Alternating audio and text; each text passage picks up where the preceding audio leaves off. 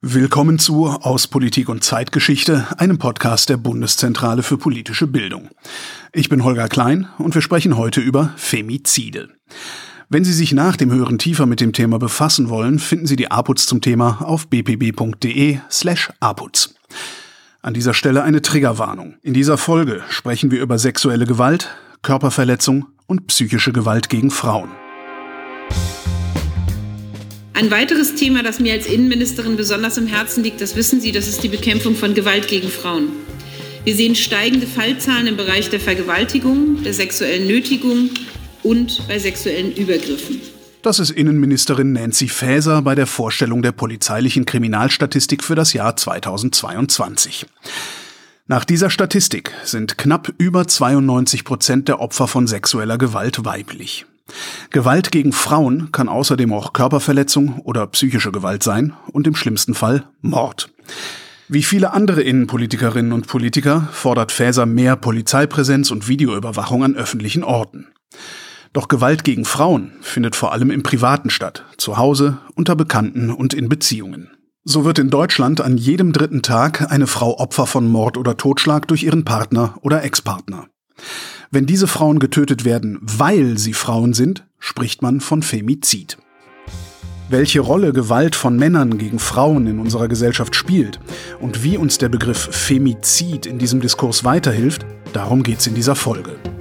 Die Sozialwissenschaftlerin Sabine Meyer erklärt, warum wir von Femizid sprechen sollten. Hätten wir dieses ungleiche Geschlechterverhältnis nicht und würden Frauen oder würde Weiblichkeit als gleichwertig angesehen werden, dann würde diese Gewalt nicht geschehen. Die Anwältin Asha Hedayati beschreibt ihre Erfahrung mit Mandantinnen vor Gericht. Tatsächlich habe ich das Gefühl, dass die Mandantinnen selber häufig sogar am besten wissen, wie bedrohlich diese Situation ist. Und Kommunikationswissenschaftlerin Christine Melzer macht deutlich, welchen Einfluss die Darstellung von Gewalt gegen Frauen in den Nachrichten hat. Gewalt gegen Frauen muss enorm brutal sein, um die Schwelle der Berichterstattung überhaupt erst zu überschreiten. Meistens eben auch tödlich enden, damit sie von den Medien aufgegriffen wird.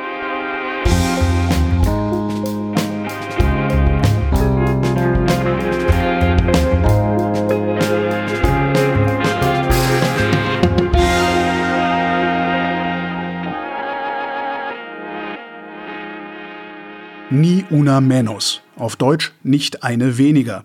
So heißt die feministische Bewegung, deren Protest im Juni 2015 in Argentinien begonnen hat. Es war ein Protest gegen die vielen Frauenmorde in der Region, der sich von Buenos Aires auf 100 weitere argentinische Städte ausgebreitet hat. Der Kampfruf Ni una menos ist seitdem international bekannt geworden und es hat sich eine weltweite Bewegung gebildet. Es geht darum, Femizide und jegliche Gewalt gegen Frauen zu beenden, aber auch darum, diese Gewalt zu analysieren und deutlich zu machen, welche Machtstrukturen ihr zugrunde liegen. Darüber habe ich mit Sabine Meyer gesprochen. Sie ist Sozialwissenschaftlerin und wissenschaftliche Mitarbeiterin am Institut für Kriminologie der Universität Tübingen. Hallo, Frau Meyer. Guten Morgen. Seit der Bewegung Niona Menos 2015 in Argentinien hat die ihren Anfang genommen. Seitdem gibt es eine breitere gesellschaftliche Auseinandersetzung mit Femiziden, das Ganze auch international. Ist das eigentlich ein speziell lateinamerikanisches Problem, dass das da angefangen hat? Diese Beschäftigung mit, ja, oder wie, wie der Femizidbegriff äh, nach Lateinamerika gekommen ist, das ist letztendlich so Mitte, Ende der 90er Jahre passiert, weil in Ciudad Juarez, das ist eine Grenzstadt in Mexiko zu den USA, ganz stark geprägt durch Exportindustrie, Migration. Also da sind viele auch Frauen hinmigriert, um Arbeit zu finden in den Fabriken. Und da sind so etwa seit ah, Anfang der 90er Jahre, aber so Mitte, Ende 90er Jahre ist es sehr viel sichtbarer geworden, immer wieder junge Frauen verschwunden und dann sehr brutal ermordet worden, mehrfach vergewaltigt, ganz übel und dann die Leichen im öffentlichen Raum abgelegt worden. Und das war ein Phänomen, was Proteste hervorgerufen hat, vor allem von den Familienangehörigen, die sich sehr alleine gefühlt gelassen haben von den Behörden. Bis heute sind die meisten von diesen Fällen nicht aufgeklärt. Und das war so ein Phänomen, was dann plötzlich so eine Sichtbarkeit gebracht hat von extremer Gewalt gegen Frauen, weil die eben auch so im öffentlichen Raum war. Und da haben dann Wissenschaftlerinnen, feministische Wissenschaftlerinnen angefangen, sich mit zu beschäftigen, irgendwie zu versuchen zu verstehen, was da passiert und sind da dann auf feministische Schriften aus den letztendlich ja 70er Jahren auch nochmal gestoßen, was jetzt eigentlich tödliche Gewalt gegen Frauen ist und wo die herkommt und was ein Femizid ist, sein kann, welche Formen das hat, wo sich das findet. So, und da gab es dann einfach äh, letztendlich in den, in den 2000er Jahren schon sehr, sehr intensive Auseinandersetzungen und sehr viele Mobilisierungen auch und eben auch sehr transnational, weil die lateinamerikanischen Feministinnen einfach auch sehr gut vernetzt sind, auch über die Länder hinweg. Sie sagten, was ein Femizid überhaupt ist. Was, was ist das denn überhaupt? Also warum brauchen wir überhaupt ein Konzept Femizid, um über Gewalt gegen Frauen zu sprechen? Ja, das ist eine ganz schwierige Frage, was ein Femizid ist. Das ist auch extrem umstritten, sage ich jetzt mal. Also so von der grundlegenden oder von der theoretischen Definition her ist es sagt man immer, es ist die Tötung einer Frau, weil sie eine Frau ist. Aber wenn man das jetzt irgendwie konkret empirisch festhalten will, ist das ganz schwierig. Also letztendlich geht es darum zu sagen, diese Gewalt ist jetzt nur passiert, weil das Opfer eine Frau war in einem Kontext, in dem wir ein strukturell ungleiches Geschlechterverhältnis haben und wo Frauen nicht gleichwertig sind, ja, oder wo Weiblichkeit abgewertet wird. So. Und da schwingt quasi immer auch so eine Negativdefinition mit im Sinne von, hätten wir dieses ungleiche Geschlechterverhältnis nicht, und würden Frauen oder würde Weiblichkeit als gleichwertig angesehen werden, dann würde diese Gewalt nicht geschehen. Gewalt gegen Frauen, die mit Abwertung einhergeht, ist dann der Femizid letztlich. Also es geht immer um den Werteunterschied, sag ich mal. Ja, das könnte man so sagen. Inwiefern unterscheidet sich das denn jetzt von Gewalt gegen Männer? Also gibt es Gewalt gegen Männer in dieser Form überhaupt? Letztendlich hat Gewalt grundsätzlich irgendwie auch ganz viel mit Geschlecht zu tun, weil die Geschlechter sind nicht gleichmäßig gewalttätig. Ja, also Gewalttätigkeit ist ja irgendwie was, was sehr stark mit Männlichkeit assoziiert wird. Was nicht heißt, dass Frauen nicht auch Gewalt ausüben können, ja. Aber wenn sie das machen, dann passt es irgendwie nicht so ganz zu so einem Bild von Weiblichkeit. Aber wenn es Männer sind, dann scheint es irgendwie so recht normal. Und wenn wir jetzt ja von geschlechtsbezogener Gewalt reden, dann geht es irgendwie immer auch darum, welche Funktion jetzt diese Gewalt hat für, für Geschlecht oder für ein Geschlechterverhältnis. Und dann vielleicht nochmal, wie wird Männlichkeit, Weiblichkeit als soziokulturelles Konstrukt im Prinzip eben auch hergestellt und was hat das mit Gewalttätigkeit zu tun? Ja, wie wird es hergestellt und was hat es mit Gewalttätigkeit zu tun? Geschlechtsbezogene Gewalt wird im Prinzip definiert als eine Gewalt, die dadurch legitimiert wird, dass Männlichkeit und Weiblichkeit quasi hierarchisch unterschiedlich bewertet wird. Ja, also das alles, was als männlich gilt, gilt irgendwie als besser. Ja, sei das jetzt irgendwie Rationalität oder Stärke oder Durchsetzungsfähigkeit. Ja, also das fängt ja auch schon bei solchen Eigenschaften an. Oder Schwäche ähm, gilt als weiblich und gilt aber als nicht so, wird nicht so viel ähm, oder Abhängigkeit dem wird nicht so viel Wert zugeschrieben. Und bei geschlechtsbezogener Gewalt wird im Prinzip argumentiert, dass Männlichkeit oder auch dann Männer so einen Überlegenheitsanspruch haben. Und wenn der herausgefordert wird, dann scheint es legitim, da mit Gewalt drauf zu reagieren. Und geschlechtsbezogene Gewalt oder genderbezogene Gewalt wäre dann im Prinzip auch Gewalt, die eingesetzt wird, um eine Abweichung von diesen Geschlechterrollen auch zu sanktionieren. Ja, das heißt, wenn eine Frau sich nicht so verhält, wie sie sollte aus der Sicht von einem Mann, dann kann es sein, dass er gewalttätig wird und das quasi gewalttätig sanktioniert. Und in so einem breiten Verständnis von geschlechtsbezogener Gewalt äh, kann man natürlich auch sagen, auch jede nicht-binäre oder Transperson, die sich allein schon aufgrund ihres Seins nicht in Geschlechterrollen einfügt, wenn die deshalb Gewalt erfährt, ist das geschlechtsbezogene Gewalt. Und es lässt sich aber in einem ganz weiten Verständnis von geschlechtsbezogener Gewalt auch sagen, auch Männer, die sich nicht so verhalten, wie sie sollten als Mann, können deshalb geschlechtsbezogene Gewalt erfahren. Das ist allerdings ein sehr weites Verständnis, was jetzt auch nicht alle unterschreiben, sage ich jetzt mal. Und tatsächlich ist auch oft das Argument zu sagen, okay, wirklich massiv betroffen von geschlechtsbezogener Gewalt sind eben tatsächlich auch die Geschlechter, die jetzt nicht hegemoniale Stellung haben. Und das sind dann eben halt Frauen, Mädchen und Transpersonen oder nicht-binäre Personen. Ist das Problem in egalitären Gesellschaften kleiner Natürlich gibt es, sage ich mal, Gesellschaften, die egalitärer sind als andere, aber ich finde auch in Deutschland natürlich, wir haben irgendwie eine formale Gleichstellung, aber wenn es um das Materielle geht oder um das Symbolische, da sind wir auch noch nicht so ganz gleichberechtigt. Das Patriarchat ist einfach subtiler geworden, aber das ist noch nicht weg. Sehen wir bei uns trotzdem weniger Femizide als anderswo oder mehr als anderswo? Also letztendlich wissen wir ja gar nicht so genau, wie viele Femizide wir in Deutschland haben, weil das ja auch so eine Frage ist, wie die definiert werden und wie man die empirisch messen kann. Und das ist extrem umstritten. Das wird sehr unterschiedlich gehandhabt. Worauf sich die meisten einigen können, ist zu sagen, okay, alles, was in heterosexuellen Paarbeziehungen geschieht, kann man eigentlich als sehr starken Indikator nehmen dafür, dass das Femizide sind, weil einfach das ein Kontext ist, der sehr, sehr stark von Geschlechterverhältnis geprägt ist. Aber andere Formen von Femiziden, da macht man sich zumindest in Europa jetzt erst seit ein paar Jahren Gedanken darüber, was das überhaupt ist und wie man die überhaupt messen könnte. Wenn Sie sagen, dass die uns in Lateinamerika um Jahre voraus sind in dieser Diskussion, haben die denn schon sich eine Möglichkeit überlegt, wie man es messen kann? Es gibt halt unterschiedliche Logiken.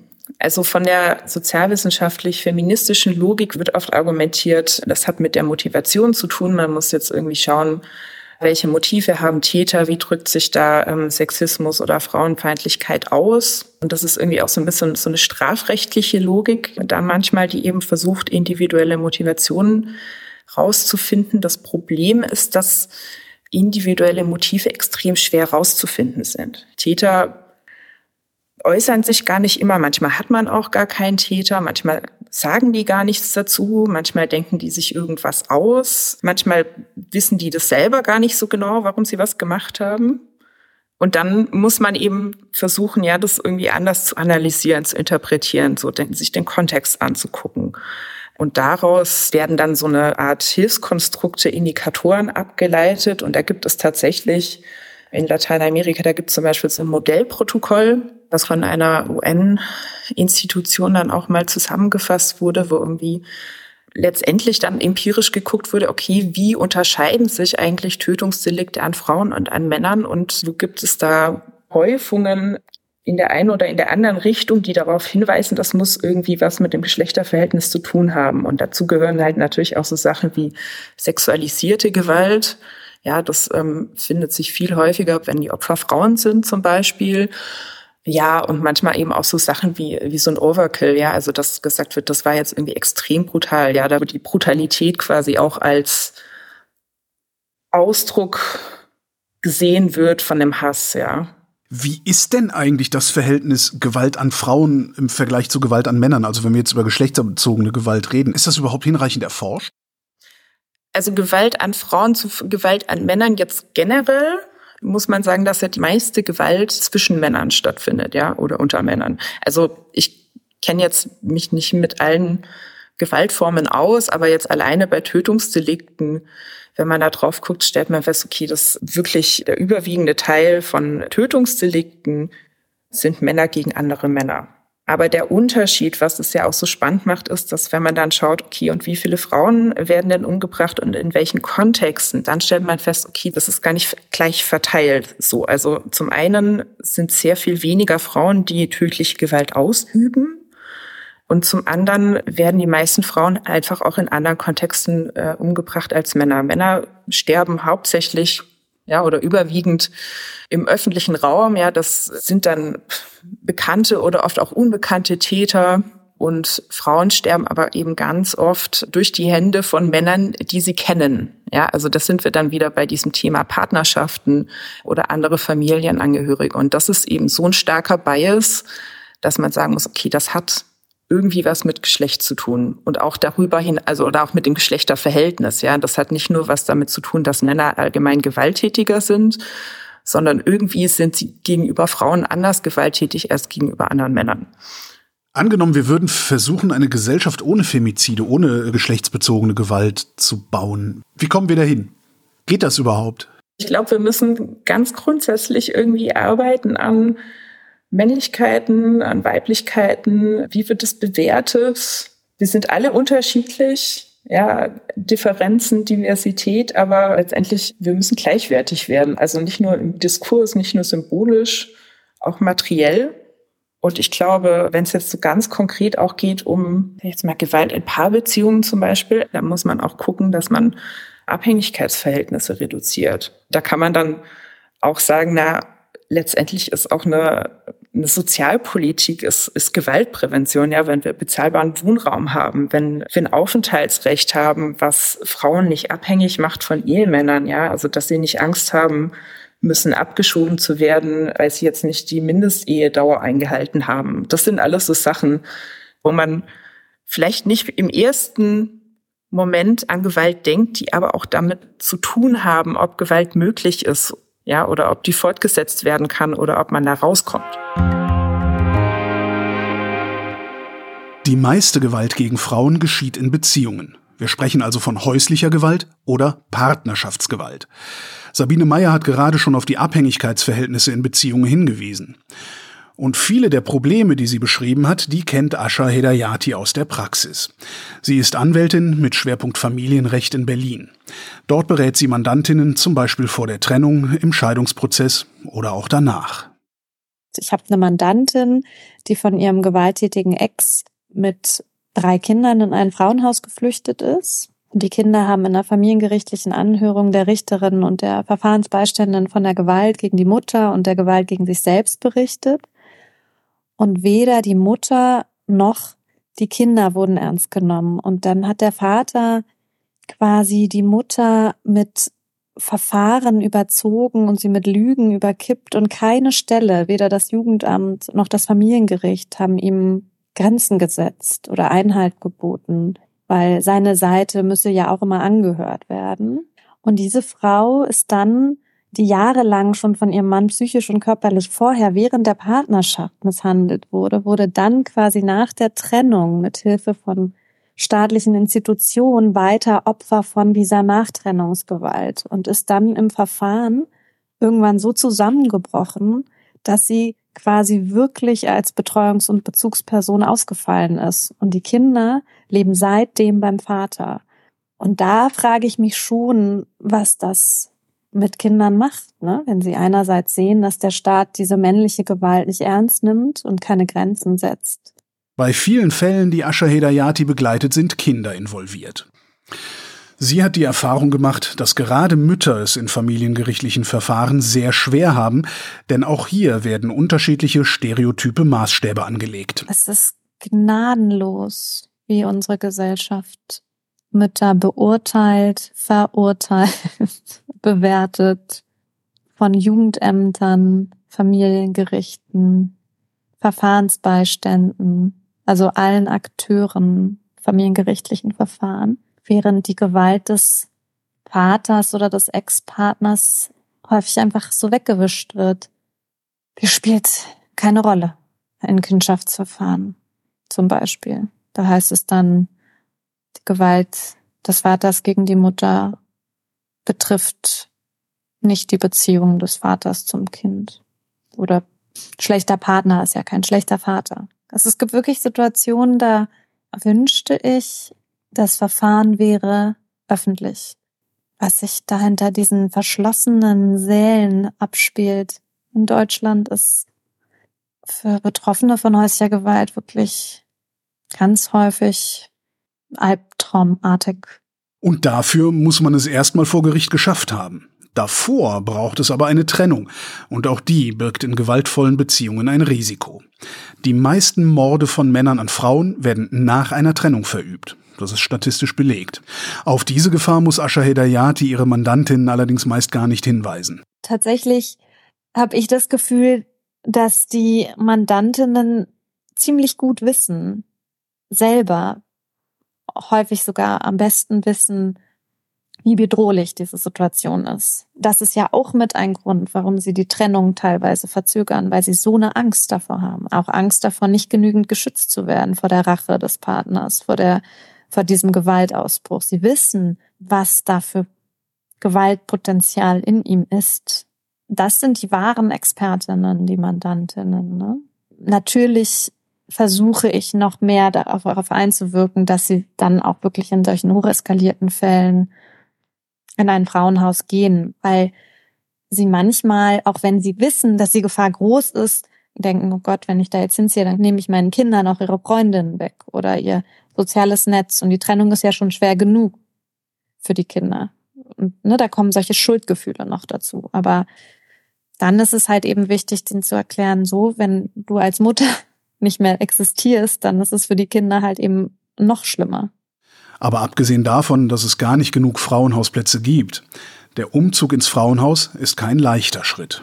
Das ist mit wahnsinnig viel Verlust verbunden. Verlust des sozialen Netzwerks, Verlust möglicherweise des Schulplatzes, des Kita-Platzes, des Arbeitsplatzes, weil das Frauenhaus nicht um die Ecke ist. Das soll ja auch gar nicht um die Ecke sein, sonst wäre die Frau ja nicht geschützt.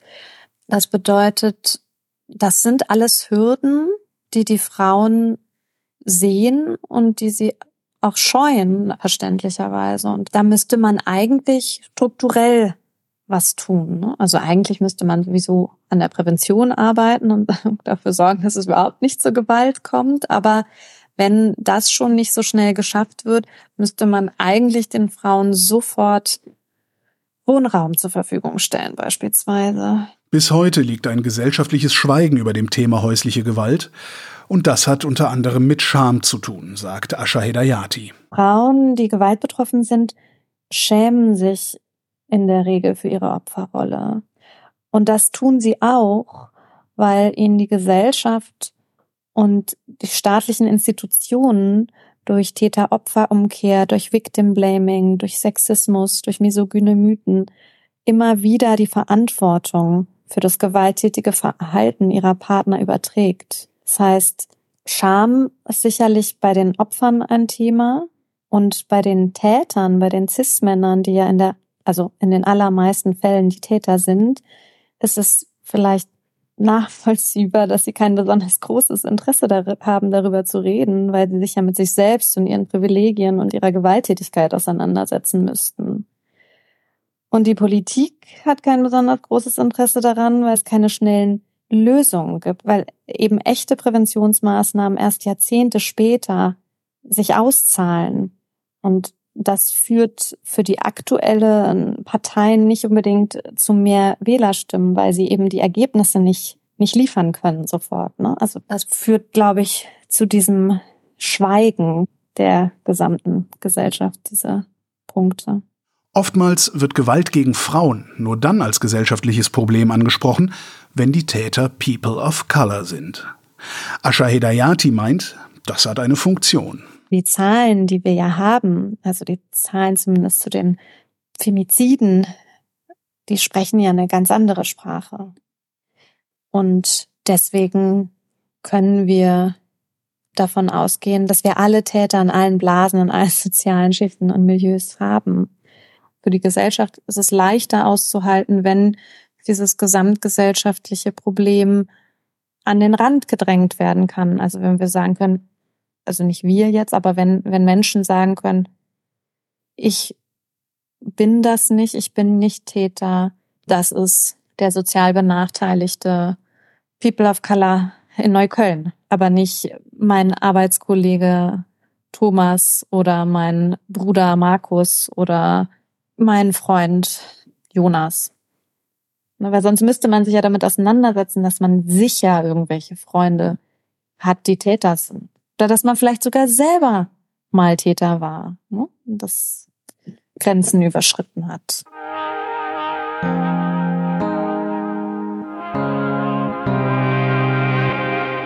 Asha Hedayati ist auch bei Twitter und Instagram sehr präsent und schafft so eine größere Öffentlichkeit für dieses Thema, das in den Medien immer noch wenig Aufmerksamkeit bekommt. Wenn uns Gewalt gegen Frauen in den Nachrichten begegnet, dann folgt das oft bestimmten Mustern. Zu diesem Thema forscht Christine Melzer, Juniorprofessorin am Institut für Journalistik und Kommunikationsforschung der Hochschule für Musik, Theater und Medien Hannover. Sie hat Nachrichten von 2015 bis 2019 aus diversen Medien darauf untersucht, wie sie Gewalt gegen Frauen thematisieren. Grundsätzlich ist es so, dass die Welt, die uns in den Nachrichten, in den medialen Nachrichten generell begegnet, sehr negativ ist. Das, was negativ ist, ist einfach berichtenswert. Und wenn wir uns jetzt Gewalt gegen Frauen, die Berichterstattung über Gewalt gegen Frauen in Deutschland anschauen, dann ist es eine Welt, die sehr gewalttätig ist. Also Gewalt gegen Frauen muss enorm brutal sein, um die Schwelle der Berichterstattung überhaupt erst zu überschreiten. Meistens eben auch tödlich enden, damit sie von den Medien aufgegriffen wird. Und es ist eine gleichzeitig sehr, ja, ich möchte sagen, fragmentierte Welt, weil es im Grunde eine Aneinanderreihung von vielen Einzelfällen ist, die uns dargestellt wird, die aber nicht miteinander in Zusammenhang gesetzt werden. Dabei werden Tötungsdelikte von den Medien überproportional häufig aufgegriffen. Mehr als die Hälfte der Fälle, über die berichtet wird, waren solche Verbrechen. Dabei machen sie in der Statistik gerade mal ein Prozent der Gewaltverbrechen gegen Frauen aus. Und die Verhältnismäßigkeit stimmt auch an anderer Stelle nicht. Dieses Bild, was mir zumindest auch schon in frühester Kindheit vermittelt wurde, hüte dich vor dem Fremden im Park, pass auf, dass du nicht alleine nach Hause gehst und quasi dabei vernachlässigend, dass ab der eigenen Haustür die statistische Gefahr am größten ist. Das wird von Medien so nicht beleuchtet. Also partnerschaftliche Gewalt wird unterproportional, deutlich unterproportional zu ihrem realen Vorkommen aufgegriffen. Christine Melzer hat in ihrer Forschung übrigens keine großen Unterschiede zwischen Boulevardmedien, lokalen oder überregionalen Medien gefunden. Die Geschichte, die immer wieder erzählt wird, wenn es um Gewalt in Partnerschaften geht, ist diese. Es ist eine einzelne Paarkonstellation. Da ist etwas passiert. Im schlimmsten Falle ist es zu einem Tötungsfall gekommen. Und das ist in sich genommen tragisch. Manchmal wird das sogar auch noch überschrieben mit Vokabular wie Familiendrama, Familientragödie, also das Beziehungstat, das sind ganz oft solche Labels, die wir dazu finden. Und was wir wissen aus der Forschung, zumindest in anderen Fällen, ist, dass wenn es bei solchen Einzelfallbeschreibungen bleibt, das Publikum auch vermutet, dass die Verantwortung für diese Gewalt ganz alleine bei den beteiligten Personen lag. Also in der Paarkonstellation, beim Mann, im schlimmsten Fall sogar bei der gewaltbetroffenen Frau oder beim Opfer von der Gewalt. Und was dabei aber gar nicht beleuchtet wird, ist, dass das eben Fälle sind, die ganz oft ähnlichen Mustern folgen. Also dass vor allen Dingen Tötungsdelikte in Beziehungen sehr oft nach ähnlichen Schemata ablaufen. Und wenn man diese Abläufe von Gewalt stärker beleuchten würde, anstatt auf diesen finalen Tötungsakt zu fokussieren, dann könnte man wahrscheinlich das Medium-Publikum dazu bringen, solche Gewaltbeziehungen, solche toxischen Beziehungen auch früher zu erkennen und auch früher einzugreifen. Und zwar sowohl Personen, die davon betroffen sind, als auch Freunde, Familie, soziales Umfeld. Wir haben vorhin schon drüber gesprochen. Gewalt gegen Frauen wird nicht nur oft als Einzelfall besprochen, sondern auch bestimmten Gruppen zugeschrieben. Auch das hat Christine Melzer untersucht. Meine Vermutung war, dass es da sogar eine Tendenz gibt in Bezug auf überproportionale Nennung von nicht-deutschen Tätern. Das habe ich im Vergleich mit der polizeilichen Kriminalstatistik so nicht gefunden. Wobei wir hier natürlich nur über das Hellfeld reden, also nur über die angezeigten Fälle. Nur die landen in der polizeilichen Kriminalstatistik. Aber tatsächlich ist die Berichterstattung im Kontext von nicht-deutschen Tätern oder Tatverdächtige eine andere. Insofern, als dass stärker Strukturen in den Medien diskutiert werden. Also mit Strukturen meine ich, es wurden Parallelen gezogen zu anderen ähnlichen Fällen. Oder es wurde ausgewiesen, ob der Täter selbst schon mal in ähnlichen Fällen tatverdächtig geworden ist. Also ein stärkeres Aufzeigen von, es gibt mehrere dieser Fälle, es verbleibt eben nicht bei diesem Einzelfall. Und es wurden in diesem Kontext auch stärker politische Maßnahmen diskutiert. Das heißt, es ist vor allen Dingen im Kontext von nicht-deutschen Tätern quasi politischer Handlungsbedarf in den Medien aufgezeigt worden. Bei deutschen Tätern oder solchen, wo die Herkunft eben nicht genannt wurde, habe ich eine solche ähm, Maßnahmendiskussion nicht gefunden. Aber Christine Melzer kann auch ein paar gute Nachrichten aus ihren Forschungsergebnissen ableiten. Ich habe angefangen, 2015 Daten zu erheben über Berichterstattung über Gewalt gegen Frauen. Und ich habe 2015 das, was ich mir vorgenommen hatte an Artikeln, die ich überhaupt analysieren wollte, überhaupt nicht voll machen können. Weil einfach gar nicht so stark über Gewalt gegen Frauen 2015 berichtet wurde. Das hat sich verändert. Man hat den Eindruck, dass Gewalt gegen Frauen insgesamt ein Thema ist, was mehr Aufmerksamkeit in den Nachrichten erfährt. Und zwar nicht nur, weil es mehr Gewalttaten gegen Frauen gibt, sondern die werden einfach häufiger von den Medien aufgegriffen, als sie früher aufgegriffen wurden. Und der zweite Befund ist, dass sich diese sogenannten verharmlosenden Begriffe wie Familiendrama, Familientragödie, Beziehungstat, die also verdecken, dass es ein Muster gibt, die auch suggerieren, es war plötzlich, es war unvorhersehbar, da hätte man gar nichts gegen tun können die finde ich tatsächlich im Verlauf der Zeit seltener und im letzten Jahr, das ich analysiert habe, das war das Jahr 2019, habe ich es kaum noch gefunden. Den Begriff Femizid hat Christine Melzer in ihrem Untersuchungszeitraum übrigens auch kaum gefunden.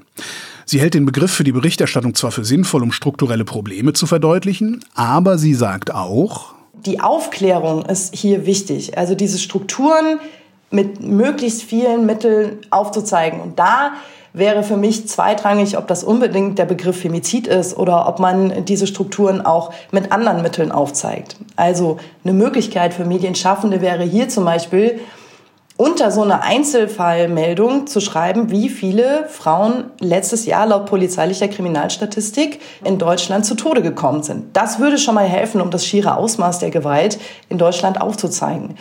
Eine andere Möglichkeit, um diesem Phänomen zu begegnen und eben auch zu zeigen, es gibt äh, Möglichkeiten, das einzudämmen, ist das Ausweisen von Hilfseinrichtungen. Ich habe in der Berichterstattung über Gewalt gegen Frauen kaum Verweise auf Hilfseinrichtungen jedweder Art gefunden.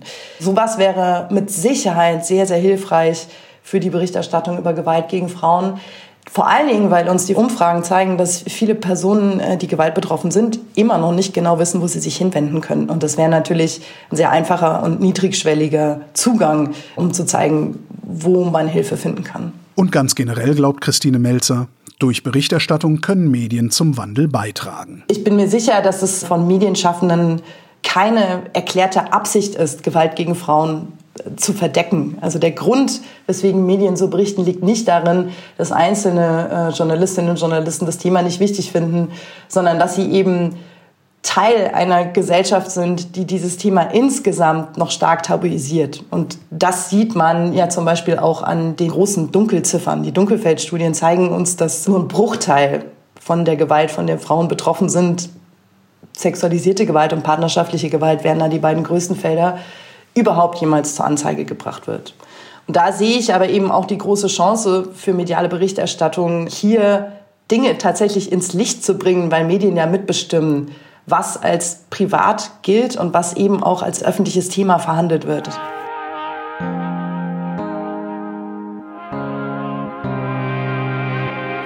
Warum ist es so utopisch, sich diese Welt vorzustellen oder dieses Deutschland vorzustellen ohne Frauenhäuser? Warum müssen wir dieses ungeschriebene Gesetz hinnehmen, dass jeden dritten Tag eine Frau durch Männergewalt stirbt? Das ist nochmal Anwältin Asha Hedayati. Einige Voraussetzungen für diese heute noch utopische Welt wurden sogar schon geschaffen, so wie die sogenannte Istanbul-Konvention. Das Übereinkommen des Europarats zur Verhütung und Bekämpfung von Gewalt gegen Frauen und häuslicher Gewalt. Darin ist unter anderem festgelegt, wie viele Frauenhausplätze es im Land geben müsste. Obwohl Deutschland die Konvention 2017 unterzeichnet hat, sind wir noch weit davon entfernt, sie einzuhalten. Aber neben politischem Handeln braucht es eben auch ein gesellschaftliches Umdenken, damit Gewalt gegen Frauen verschwindet. Asha Hedayati sagt, ich denke, es ist wirklich sehr wichtig, an den Geschlechterrollen zu arbeiten. Das heißt, sehr früh schon mit Kindern in der Kita, in der Schule über Gleichstellung, über Feminismus, über problematische Teile der Männlichkeit zu sprechen, über falsch verstandene Männlichkeit, überhaupt eine Sprache für männliche Gewalt zu finden. Und ich denke, wir müssen davon wegkommen zu denken, dass es nur Fraueninitiativen erreichen können und nur Frauen. Wir brauchen die CIS-Männer für eine Veränderung. Wir werden ohne sie da nicht weiterkommen. Also auch sie müssen Verantwortung dafür übernehmen. Und auch sie müssen verstehen, dass eine Gesellschaft nur frei und lebenswert ist, wenn alle in ihr frei und ein lebenswertes Leben führen können.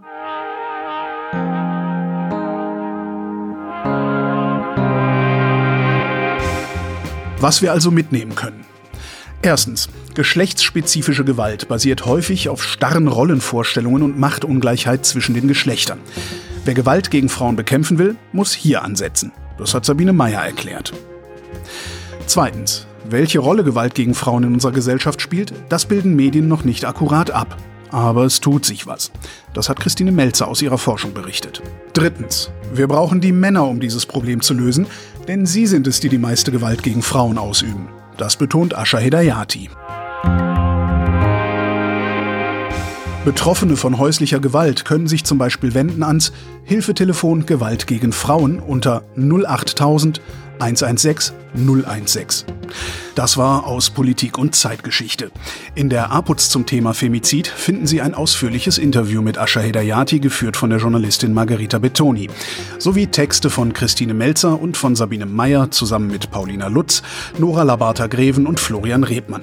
Und es gibt Beiträge von Alissa Bedrosian, Julia Habermann, Claudia Opitz-Bellakal und Birgit Sauer. Den Link zur Ausgabe finden Sie in den Show Notes. Wir freuen uns natürlich über Feedback zu diesem Podcast. Fragen, Lob, aber auch Kritik können Sie uns schicken an aputz.bpb.de. In vier Wochen erscheint die nächste Folge. Dann sprechen wir über Ökologie und Demokratie.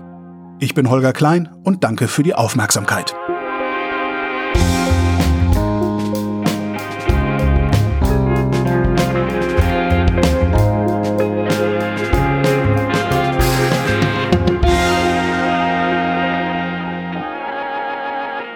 Der Podcast aus Politik und Zeitgeschichte wird von der APUZ-Redaktion in Zusammenarbeit mit Haus 1 produziert. Redaktion für diese Folge Gina Enslin, Lorenz Abu Ayash, Ann-Sophie Friedel, Johannes Piepenbrink. Interview mit Ascha Hedayati, Margarita Bettoni. Schnitt Oliver Kraus, Musik Joscha Grunewald, Produktion Haus 1, am Mikrofon war Holger Klein. Die Folgen stehen unter der Creative Commons Lizenz und dürfen unter Nennung der Herausgeberin zu nicht kommerziellen Zwecken weiterverbreitet werden.